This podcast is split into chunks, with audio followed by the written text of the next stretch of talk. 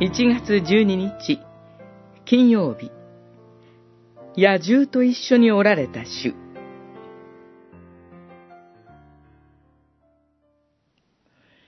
イエスは40日間そこにとどまり、サタンから誘惑を受けられた。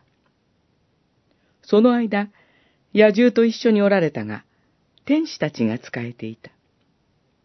マルコによる福音書、一章十三節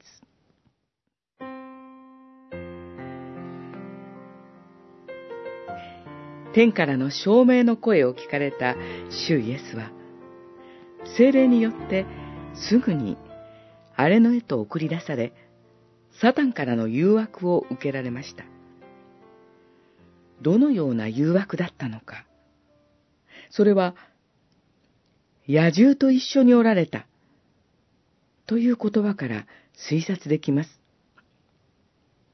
詩編73編22節には、私は愚かで知識がなく、あなたに対して獣のように振る舞っていた、との告白があります。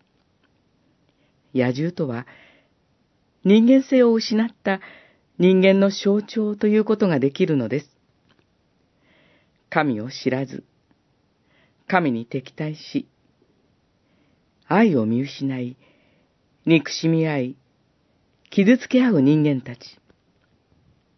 それは、私たち自身の姿です。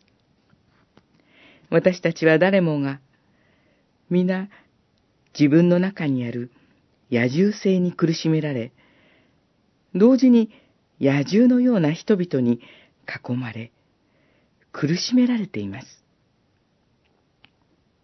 しかし、そのただ中にイエスは身を置いてくださいました。